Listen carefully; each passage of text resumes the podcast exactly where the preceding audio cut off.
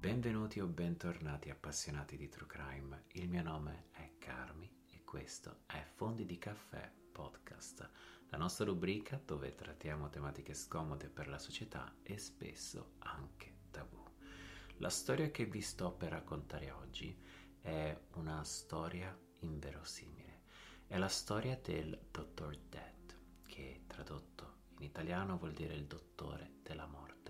È anche conosciuto come l'angelo della morte e come l'uomo che dava iniezioni fatali. Ci saranno centinaia e centinaia di vittime e come questo misterioso dottore era riuscito per decenni a commettere questi crimini è qualcosa che ancora tutt'oggi è inspiegabile. Io direi di iniziare subitissimo perché c'è davvero tanto da dire, perché la storia di questo dottore, di Harold Frederick Shipman, è una storia che ancora ai giorni d'oggi fa venire gli incubi. Harold Frederick Shipman era nato il 14 gennaio del 1946 a Nottingham, Inghilterra. Era cresciuto in una famiglia come tantissime altre, una famiglia che però economicamente aveva i suoi limiti, infatti era un po' in difficoltà, ma era anche una famiglia molto religiosa. Aveva due fratelli, una sorella maggiore e un fratello minore. La mamma era casalinga, mentre il padre era un camionista. La madre adorava i suoi figli, soprattutto Harold. Lei infatti diceva che questo suo figlio era speciale, era il più intelligente, il più preparato, il figlio che quando si metteva sotto veramente portava tanti risultati. Lei infatti voleva che i figli andassero bene a scuola, perché era l'unico modo negli anni 40, negli anni 50 per assicurare che qualcuno avesse una vita un po' migliore, una vita più adagiata. Lei voleva che i figli dessero il massimo, se non di più. Ed è così che Harold, che ama sua madre, che è praticamente la sua ragione di vita, che si impegna talmente così tanto che riceve una borsa di studio per una scuola privata, una scuola privata che non si sarebbero mai potuti permettere. E quindi sì, il ragazzo va in questa scuola. Purtroppo però è qui il suo primo cambiamento, mentre prima era anche un bambino abbastanza solare che si impegnava nello sport, che passava tempo con i suoi fratelli, con i vicini di casa, adesso piano piano era diventato un pochettino uno snob. Infatti preferiva non parlare mai con nessuno, si isolava completamente, passava tutto il pomeriggio a studiare perché pensava che perdere tempo con i suoi vicini di casa, con i suoi fratelli, voleva veramente dire così, perdere tempo. Non avevano nulla perché lui d'altronde andava in questa scuola privata, lui era migliore di tutti. All'età di 16 anni Harold riceve con la sua famiglia una triste notizia. La madre vera infatti era ammalata di tumore ai polmoni e purtroppo questo tumore stava crescendo rapidamente. A questo punto il ragazzo decise di supportare la madre quasi da, da badante, da fargli da badante, perché infatti lui la portava a delle visite, l'aiutava a cambiarsi, a mangiare, ma faceva anche delle ricerche personali ed è qui infatti che il ragazzo inizia ad avvicinarsi tantissimo al mondo della medicina perché voleva sapere di più. Lui voleva curare la sua madre. D'altronde la sorella maggiore se n'era andata via di casa, si era ormai sposata, aveva la sua famiglia e il fratellino piccolo aveva solo 13 anni e quindi per lui la mamma era tutto. Il padre era sempre al lavoro e non l'avrebbe lasciata neanche un secondo. Purtroppo però dopo pochissime settimane nel 1963 Vera perde la sua vita, si spegne. Questo avvenimento è molto importante perché non solo Harold è adesso da solo, non ha più nessuno, ma è anche in questo momento che decide che da grande lui vuole diventare un dottore, vuole aiutare il prossimo, vuole curare i bisognosi. Ma allora che cos'è cambiato in lui? Perché questo ragazzo che voleva aiutare gli altri ha deciso di far del male, di uccidere più di 250 persone. A 19 anni inizia a frequentare l'Università di Medicina di Leeds ed è qui infatti che c'è il primo grande cambiamento. Da quando era un ragazzo molto timido, molto riservato, ma soprattutto un grande snobbetto, aveva adesso iniziato a frequentare i suoi amici. Addirittura partecipava anche alla movida notturna, andava molto bene a scuola e grazie a queste sue conoscenze, grazie a questo suo nuovo stato d'animo, aveva incontrato Primrose, la sua prima fidanzata. La famiglia di lei amava Harold, era perfetto.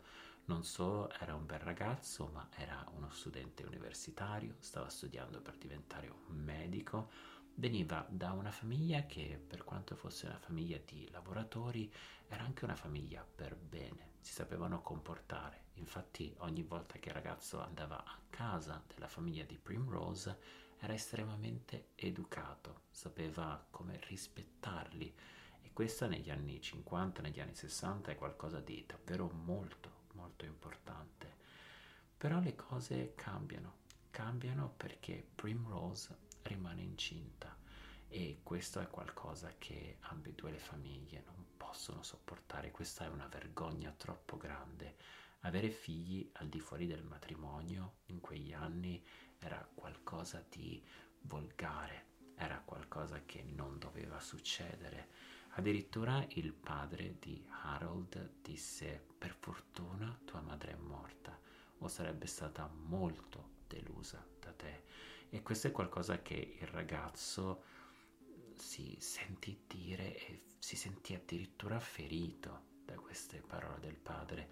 Lui che per tutta la vita voleva solo rendere fiero la madre, non voleva assolutamente darle questo dispiacere. Ed è infatti così che in pochissimo tempo, nel 1966, dopo che erano passati solo cinque mesi da quando Primrose era incinta, che decisero di sposarsi.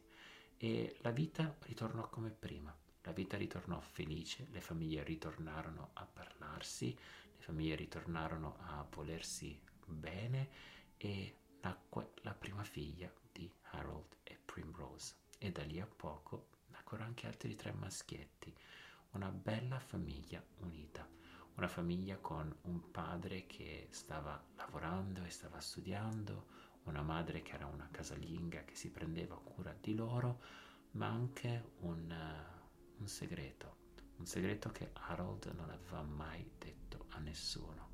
Infatti l'uomo era dipendente nel inalare medicinali con un alto tasso di eh, tossine, un tasso chimico. L'uomo proprio si perdeva in questa cosa. Inoltre da quando aveva iniziato a frequentare l'università era anche facile per lui riuscire a trovare, a nascondere e portarsi a casa queste iniezioni di morfina e quindi sì, lui aveva questo piccolo, grande segreto ed era talmente così bravo a fare queste cose, era talmente così attento a non lasciare tracce che nessuno sospettava nulla. All'età di 24 anni, nel 1970, si laurea e per i suoi primi quattro anni inizia a lavorare in un ospedale locale. Ma Harold non si trova molto bene. Lui invece preferisce una situazione un po' più tranquilla. L'ambiente è troppo frenetico e quindi decide di cambiare strada e diventare un GP, General Practitioner, che in italiano vuol dire medico di base ed è infatti lì che ha un suo ufficio, ha i suoi pazienti e nessuno lo può veramente supervisionare.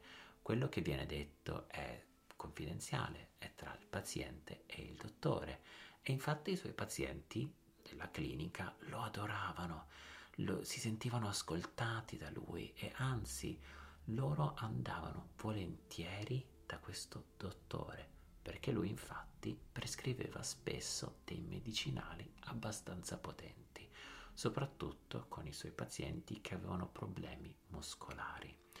I suoi colleghi lo odiavano, lo trovavano scorbutico, lo trovavano arrogante e spesso a lavoro avevano notato che l'uomo beveva e usava delle droghe che prescriveva ai suoi pazienti. Infatti lui quando ordinava per i suoi pazienti ordinava sempre un pochettino di più e quel poco di più se lo teneva per uso personale. Addirittura si era formato questo passaparola tra i suoi pazienti che andavano da lui per chiedere queste pillole di dimagrimento che non erano delle pillole di dimagrimento, ma era una parola segreta tra loro e questo dottore e lui gli prescriveva anfetamina, qualcosa che sicuramente non va prescritto così alla leggera, ma questo è per farvi capire come questo dottore riusciva a farsi amare così tanto e riusciva a prescrivere continuamente tutte queste droghe, questi medicinali che erano effettivamente solo per lui. Viene così infatti scoperto e a scoprire vengono questi dottori che trovano che lui appunto prescriveva in eccesso. Fu richiamato, fu multato con 600 sterline che sono poco più di 600-650 euro, sicuramente all'epoca negli anni 70 saranno stati diversi, saranno stati più intorno ai 1000-2000 euro, però per farvi capire lui ha ricevuto questa multa e lo mandarono in riabilitazione per tre mesi. Ma questo era tutto, lui non aveva perso il suo lavoro, non decisero di smettere di farlo lavorare, in quanto in quegli anni avevano bisogno di medici, non potevi far sì che tutti questi anni di studio e la sua competenza venisse a mancare, però lui doveva andare in questa riabilitazione. A casa purtroppo con la moglie, dopo questa notizia, le cose non andarono per i versi giusti, infatti naturalmente questo arrivò come grandissimo shock e la coppia iniziò a passare davvero un periodo molto, molto nero. Però questo corso ebbe fine, questo corso finì e lui ritornò a lavorare e purtroppo però iniziò a sentirsi tutti questi occhi puntati addosso D'altronde ritornare a lavorare nella stessa clinica dove tutti sanno che cosa ti è successo è quasi impossibile, soprattutto perché lui non è assolutamente uscito da questa riabilitazione curato, lui farà ancora uso, lui ha bisogno di queste sue droghe e quindi decide di dire a sua moglie che per il bene della famiglia devono trasferirsi. Devono trasferirsi a Hyde, che è un piccolo piccolo paesino vicino al Manchester, è un piccolo paesino di periferia. Ed è proprio qui che in questo piccolo paesino del Manchester Harold ha una brillante idea. I suoi pazienti, che sono per lo più quasi tutti anziani, tutti pensionati, hanno, secondo lui, bisogno di un tocco di, di amore, un tocco di più degli altri. Infatti lui decide di dare la possibilità di visitarli a casa. E immaginatevi che se l'uomo va a casa di queste persone, chi sono loro per dire che cosa prescrivere, che cosa non prescrivere e soprattutto una volta che Harold aveva prescritto queste cose a questi suoi pazienti, nessuno sapeva se effettivamente l'uomo le stava utilizzando su di loro oppure se le stava direttamente portando a casa e utilizzare per se stesso, perché questo è quello che l'uomo andrà a fare. Lui aveva ricominciato a prescrivere in eccesso queste droghe, questi medicinali pesanti e se li portava a casa sua. E questa cosa andrà avanti per anni, anni e nessuno se ne accorse di nulla. Finché a questo punto Harold, che ha 43 anni, il 6 novembre del 1989 riceve una chiamata, una chiamata da un'infermiera. Questa infermiera era andata da questo paziente, un 62enne, Joseph Wilscon, e quest'uomo era morto. La donna era andata a visitarlo, questa infermiera era andata a casa sua, ma al suo arrivo l'uomo era privo di battito, l'uomo era seduto sulla, sulla sua poltrona, sul suo divano e ancora tutto vestito come se stesse per uscire di casa, era morto. Chiamò Harold perché infatti in questo database eh, la stessa mattina lui sarebbe dovuto andarlo a portargli visita, ma il dottore una volta che rispose al telefono disse che doveva esserci stato un errore, che lui non c'era mai andato e che anzi lui non doveva mai andarci. E con questa strana ragione tutti gli credettero, nessuno d'altronde sospettava niente, nessuno a questo punto poteva sospettare nulla l'uomo, il nostro dottore Harold, decise di classificare questa morte come morte per vecchiaia di un 62enne negli anni 89. È qualcosa che non ha assolutamente senso. Una persona di 62 anni non è assolutamente vecchia.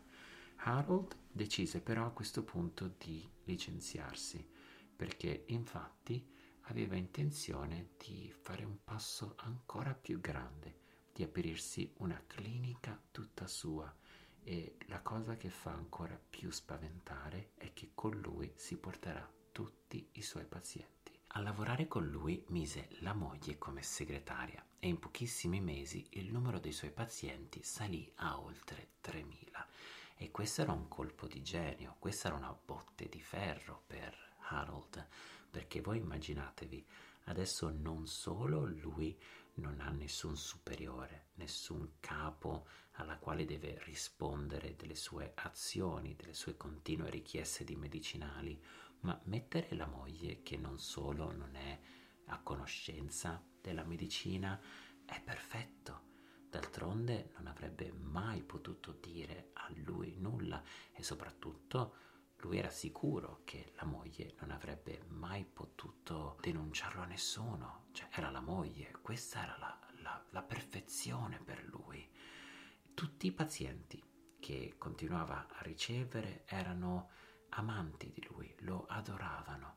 Infatti immaginatevi che per loro lui era questo grandissimo dottore che veniva dalla grande città, che aveva studiato in questa grandissima università e quindi si sentivano al sicuro e non solo continuavano a portargli vino, cioccolatini, fiori, ma c'erano persone come questa signora che si chiamava Marie, Marie Quinn, che lasciavano all'uomo le chiavi di casa. Lui poteva entrare e uscire dalla casa di questa signora a suo grandissimo piacimento. Ed è così che il 24 di novembre del 1997 il dottore che si presenta a casa di Marie trova la donna morta. La trova seduta sul divano, priva di vita. La signora era completamente vestita, quasi come se stesse per uscire di casa da lì a poco. La dichiarò morta tramite questo ictus, chiamò la sua famiglia e ritornò al lavoro. Voi immaginatevi che la famiglia di questa donna era non solo in uno stato di shock perché avevano appena perso questa signora, questa signora che comunque era abbastanza giovane, ma perché l'avevano persa con un ictus e la donna non aveva mai sofferto di nulla in precedenza, era qualcosa che era successo da un giorno a un altro. Loro giorni prima avevano parlato con Maria e lei stava benissimo. Immaginatevi che dovettero anche aspettare l'orario di chiusura della clinica perché questo dottore continuò il suo giorno come se nulla fosse successo e addirittura prima di andare ad aprire a loro la porta di casa e di vedere questa povera signora, lui decise di andare a casa sua, di parlare con sua moglie e di portarla con sé. Questa cosa era abbastanza strana anche per il medico legale che trovò la decisione di Harold molto strana, ma non poteva fare più di altro. Cioè, lui, per lui quest'uomo Harold era solo un po' senza, con poca curanza, diciamo, per la famiglia, ma niente più, non c'era nulla da dire. Eh, era una persona un, un po' fredda. Passano però poche settimane, infatti siamo adesso al primo di dicembre del 97 e questa 49enne Bianca Pomret viene trovata morta nelle stesse identiche condizioni da questo assistente sociale. I medici legali trovano molto atipica questa situazione che due pazienti del dottore Shipman morti in così poco tempo, con cause molto simili, a pochi giorni di distanza, trovati ambedue queste signore nella stessa posizione seduta sul divano, vestita, pronti per uscire, che le voci iniziano a spargersi. Ed è così che abbiamo adesso altre due dottoresse che faranno parte per un breve periodo di questo caso. Una delle dottoresse si chiama dottor Booth e l'altra invece si chiama la dottoressa Reynolds. Le due lavoravano in questa clinica opposta alla clinica di questo dottore. E perché queste dottoresse erano a conoscenza di tutte queste morti? Perché una cosa che dovete sapere, qui in Inghilterra, quando si fanno richieste per una cremazione, c'è bisogno di due dottori. Ed essendo che il dottor Harrods lavorava da solo, non poteva farlo, non poteva filmare lui questi, tutti questi, diciamo, documenti, ma doveva chiedere l'assistenza di un altro dottore. E quindi andava sia da una dottoressa che dall'altra a chiedere di firmare questi documenti senza che però l'altra sapesse di tutte queste richieste. Quindi voi immaginatevi che lui aveva mandato un numero spropositato di richieste per la cremazione dei suoi pazienti sia a una dottoressa che all'altra. Lui pensava che le due non si sarebbero mai parlate di queste situazioni ed è qui che si sbagliano, perché loro hanno iniziato a sospettare qualcosa.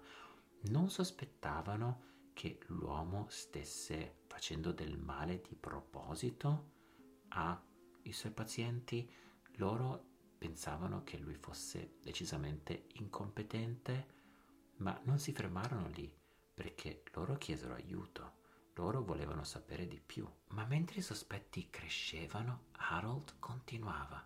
Era adesso arrivato il momento di questa 77enne, Ada, Ada Warburn una donna che non aveva nessun malessere, non aveva problemi di pressione, non aveva problemi di glicemia, non aveva problemi di, di diabete, lei era sanissima.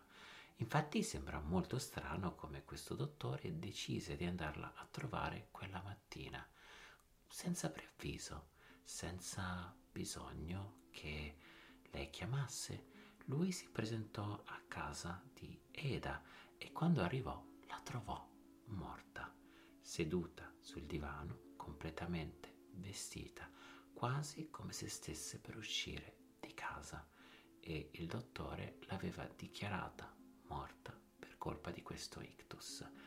Chiamò però la nipote e questa è una cosa molto particolare ed è per questo che voglio parlarvi di Eda perché lui chiamò la nipote che non solo era in uno stato di shock, perché come vi dicevo la signora Eda stava bene, era sana, ma la ragazza chiese al dottore come avesse trovato il suo numero, in quanto lei non era il suo contatto di emergenza, il contatto di emergenza erano i suoi familiari.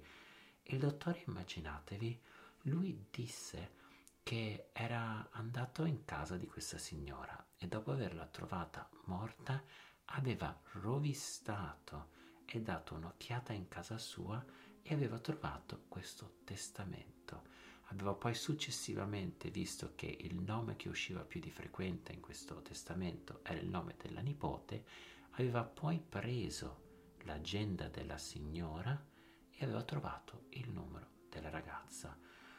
Non vi sembra un po' strano che un medico fa tutte queste cose, che un medico entri in casa tua, che si metta a rovistare nei tuoi documenti, perché non credo che questo documento, questo testamento della signora fosse veramente a portata di mano, come non credo che la signora avesse un'agenda aperta magicamente con il numero della nipote. Il fatto che lui si sentiva così onnipotente, così libero di poter girovagare in casa senza farsi questi problemi è qualcosa che non ha assolutamente senso, cioè nessuno di noi sono sicuro al 100% che lascerebbe un medico fare tutte queste cose, però è inspiegabile come la nipote non trova nulla di strano, cioè lei trova che questa cosa sia normale, eh, dispiaciuta per eh, la zia, dispiaciuta per Eda, ma ringrazia il dottore, lei non ha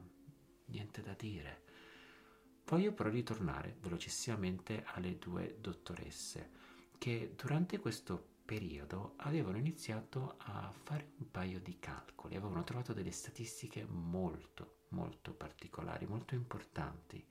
Infatti, negli ultimi due anni, l'uomo che aveva un totale di 3.100 pazienti aveva adesso trovato 41 pazienti morti per cause naturali e soprattutto tutti e 41 erano stati cremati. Adesso, per farvi capire meglio queste statistiche, la percentuale è che ogni 100 pazienti uno moriva. Nella loro clinica, la clinica di queste due dottoresse, loro avevano 10.000 pazienti, quindi più di tre volte il numero di pazienti del dottore, ma in questi due anni solo 14 erano morti il che vuol dire che nella loro clinica ogni mille pazienti uno ne moriva e questi dati messi a confronto fanno riflettere. Voi immaginatevi una clinica che ogni 100 persone una ne muore e una clinica che ogni mille persone una ne muore, cioè voi in quale clinica andate? Personalmente forse nessuna delle due, ma a questo punto forse la clinica del dottor Harold non è così buona, non è veramente una clinica da andarci. E quindi le due dottoresse decidono di contattare la polizia per far iniziare delle indagini.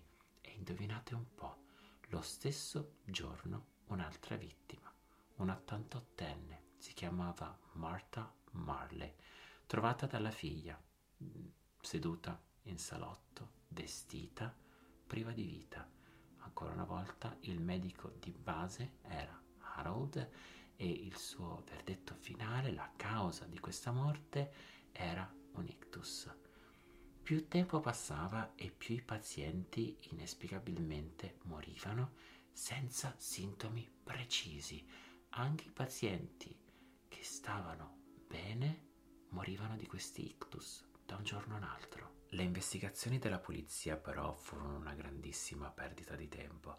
Infatti loro andarono in un municipio a cercare questi fascicoli, a cercare i nomi di queste persone che erano morte sotto questo dottore, ma per qualche strana ragione, qualcosa di inspiegabile, invece di presentare ai poliziotti tutte le morti e tutti questi fascicoli, tutti questi documenti, ricevettero meno della metà il che fece pensare ai poliziotti che in realtà queste dottoresse non erano intenzionate alla verità o addirittura a denunciare qualcosa, ma che erano solo gelose, che avevano questa rivalità nei confronti del dottore. Quando andarono dalle dottoresse e dissero loro che non avrebbero continuato con le loro investigazioni, le dottoresse chiesero ma perché non provate a fare un'autopsia, visto che ci sono state tantissime morti negli ultimi mesi e soprattutto alcune sono state recenti di questa settimana, perché non fate un'autopsia e vediamo effettivamente che cosa è successo?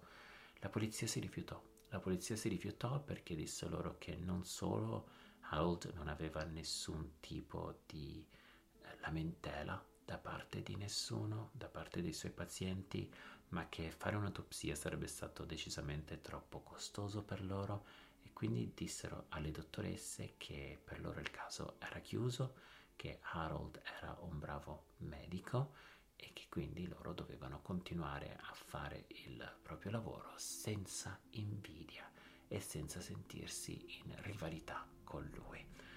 Le dottoresse a questo punto decisero che la polizia non le avrebbe mai ascoltate e di continuare a fare il loro lavoro. Ci avevano provato, avevano chiesto di trovare la verità, nessuno le aveva ascoltate e quindi abbandonarono l'idea che Harold non fosse bravo nel suo lavoro, perché infatti vi voglio ricordare che loro non sospettavano che l'uomo le uccidesse, le sue vittime, ma che lui non fosse capace nel suo lavoro.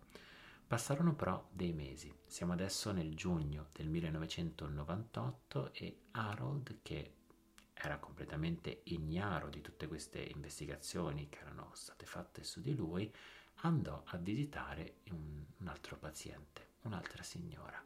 Questa si chiamava Caitlin Grundy, aveva 81 anni ed era una signora molto ricca, molto conosciuta in città, in quanto precedentemente lei era anche stata sindaco di questa città.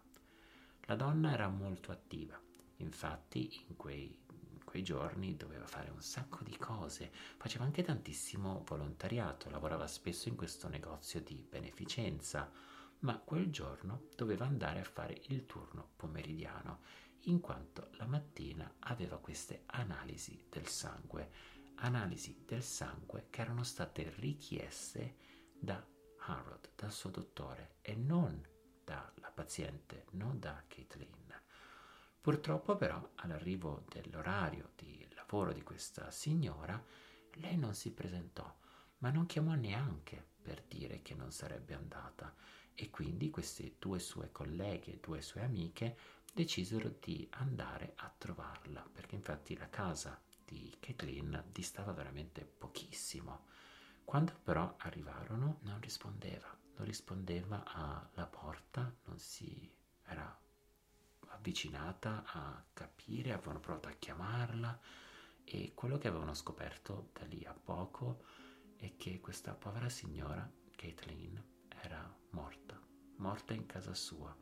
Era stata ritrovata seduta sul divano, completamente vestita, vestita per andare al lavoro, vestita per andare in questo negozio di beneficenza. Harold fu subito chiamato e la donna fu dichiarata da lui stesso morte per causa di vecchiaia. I funerali avvennero la settimana successiva, ma una cosa che era diversa dal solito, una cosa che non era mai successa prima, è che l'eredità della signora era andata completamente a lui. Tutti i soldi della donna erano adesso di Harold Shipman e l'eredità, la fortuna era mezzo milione di sterline e due case e tantissimi averi, tantissimi gioielli. Fu infatti la figlia di Caitlin che trovò questa richiesta completamente assurda. Andò dal suo avvocato a controllare il testamento e notò diversi errori. Innanzitutto c'era menzione solo di una delle due case, perché d'altronde Arrows non era a conoscenza di quest'ultima, ma inoltre c'erano anche tanti errori grammaticali, errori che la madre non avrebbe mai fatto. In più il documento, a differenza di altri documenti che aveva appunto la signora dato ai suoi avvocati, era l'unico scritto con una macchina da scrivere. La firma sembrava non combaciare in quanto era stata tracciata e non era stata scritta con scorrevolezza. E la cosa che fa più riflettere è che il documento era stato legalizzato due settimane prima della sua scomparsa. Ed è a questo punto che dopo tutte queste informazioni la polizia fa una seconda investigazione Adesso questa forse è una mia piccola malizia, ma credo che sia comunque dovuto dal fatto che questa famiglia, la signora Caitlin e sua figlia, fossero comunque donne molto benestanti, molto ricche, conosciute del paese e credo che sia per questo che forse la polizia si sia attivata in maniera forse più adeguata, perché infatti che cosa succede? La polizia scopre in pochissime ore che Caitlin quel giorno alle otto e mezza del mattino aveva delle analisi del sangue. Queste analisi del sangue però al laboratorio non erano mai arrivate. Infatti il laboratorio non aveva ricevuto assolutamente nulla. Avevano inoltre scoperto che questi test, queste analisi del sangue erano state volute dal dottore e non dalla signora. Decisero a questo punto di fare questa autopsia e nell'autopsia, nel laboratorio, scoprirono che nel sangue di questa povera signora c'era un livello di diamorfina, che in parole povere è eroina, talmente tanto alto che avrebbe steso un elefante. Kathleen era stata uccisa da un'iniezione letale. Dopo questa preziosa rivelazione, la polizia andò subito nella clinica di Harold, ma l'uomo non era nel suo ufficio, ma quello che trovarono era prezioso, una macchina da scrivere. La portarono in centrale, decisero di riscrivere parola per parola il testamento di Kathleen. E indovinate un po', era lo stesso identico foglio che la donna, presumibilmente, avrebbe utilizzato, lo stesso inchiostro, lo stesso spazio tra le lettere. Erano indicative di questa macchina da scrivere. Ed è a questo punto che nel settembre del 1998 Harold fu arrestato per omicidio. Durante l'interrogatorio era molto freddo, molto calmo, non curante, rispondeva spesso con no comment e alle domande come l'eroina nel sangue e la macchina da scrivere lui fingeva di non capire. La più grande scoperta però della polizia fu appunto che nel suo ufficio trovarono un libricino e poi anche il suo computer. E indovinate un po', lui andava a casa dei pazienti, faceva queste diagnosi e scriveva tutte queste diagnosi in questo suo libricino. Quando però le trascriveva nel suo ufficio, scriveva di altri sintomi, scriveva dei sintomi che dovevano avere per morire di questi ictus. Quindi immaginatevi, per dirvelo a parole semplici, lui andava a casa dei suoi pazienti che stavano bene, scriveva ok, paziente numero uno sta bene, non ha problemi, però quando andava nei suoi uffici scriveva nel suo computer che c'erano già i primi sintomi, cambiava la verità. Perché faceva questa cosa? Perché quando questi pazienti morivano, quando questi pazienti ricevevano questi ictus immaginari, se qualcuno sarebbe andato da lui a chiedere questi referti medici, a vedere come erano appunto come persone, quali erano eh, le loro malattie, lui poteva mostrare che nel suo computer tutto quello che aveva portava sì che queste persone, che queste vittime potevano avere questi ictus, quindi lui continuava a mentire. Nei prossimi giorni, in pochissimo tempo, la polizia riuscì a trovare un totale di 15 vittime che erano morte con le stesse cause, cause di iniezioni di eroina. Harold fu accusato di 15 omicidi in meno di un mese. Il processo iniziò il 31 gennaio dell'anno 2000 in corte i nomi erano di più, continuavano ad arrivare e le diagnosi erano sempre più simili. Tutte queste signore che avevano problemi di diabete, infezione ai polmoni, morivano di ictus, di cancri, tumori, tutte signore che stavano effettivamente bene. Un'altra cosa che avevano in comune, e questa è una cosa che un pochettino mi rabbrividisce, erano spariti a molte di queste donne dei gioielli, gioielli che avevano un totale di 10.000 sterline, un valore totale di 10.000 sterline e questi gioielli lui li prendeva dalle case e li regalava a sua moglie. Lui adorava vedere la moglie indossare queste spille, queste collane, questi anelli, questi braccialetti è qualcosa che mi ha fatto riflettere parecchio perché non so se lo facesse come trofeo, come del tipo ok, questa è stata un'altra mia vittima per non dimenticarmi di quello che ho fatto, mi rubo qualcosa da casa sua o se fosse stato qualcosa di ancora più sinistro che quasi voleva che, o nella sua idea forse che queste donne, queste signore una volta morte, erano quasi intrappolate dentro questi oggetti che lui possedeva. Non lo so, l'ho trovato una cosa che veramente mi ha rabbrividito parecchio, sinceramente.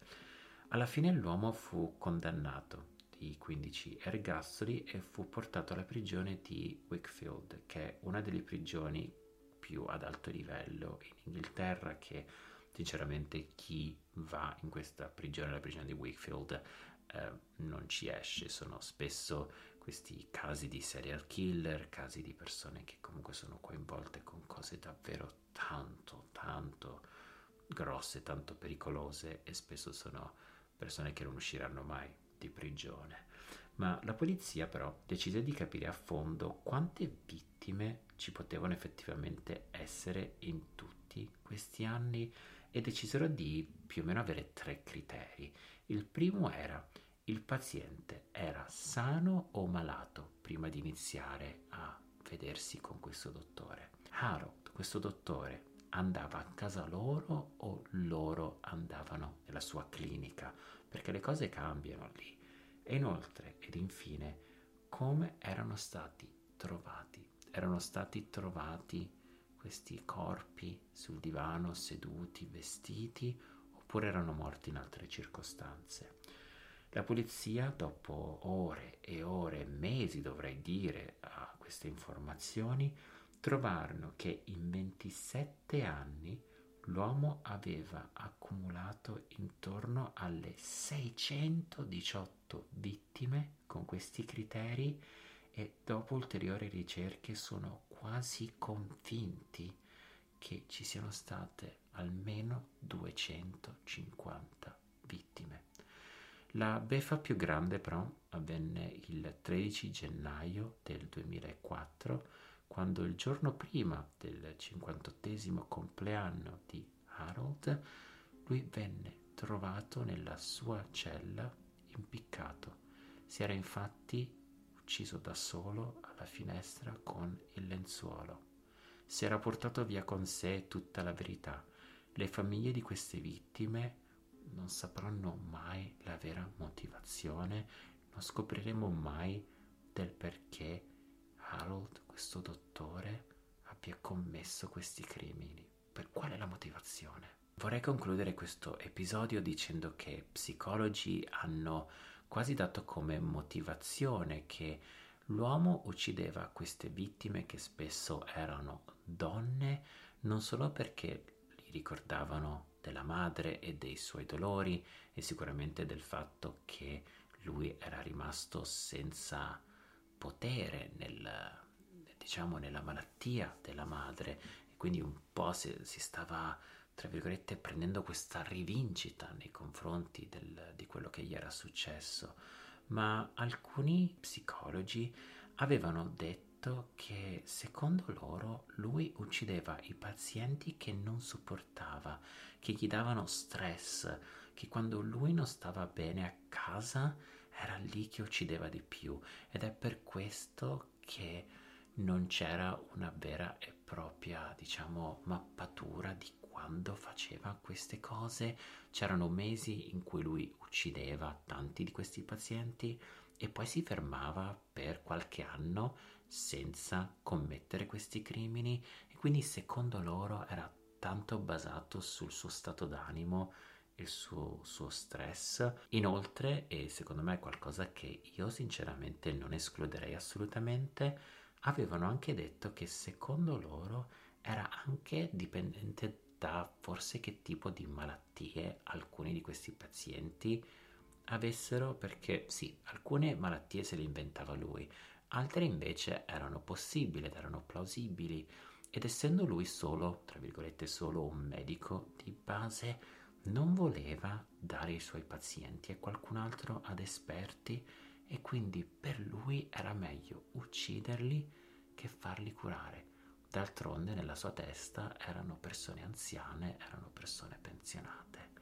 Non lo so, questa cosa, questa parte finale in cui ci sono tante speculazioni sulla motivazione, la trovo decisamente interessante perché uccidendosi nel 2004 lui si è portato via tutto, lui si è portato via la verità che chissà se non lo so, avremo mai, perché non penso che a questo punto nessuno saprà la vera e propria motivazione, però mi domando chissà se fosse in vita in questo momento, se avesse spiegato, se avesse detto del perché di queste sue azioni, di perché far del male a così tante persone quando sei un medico e il tuo, il, il tuo desiderio è quello di curare.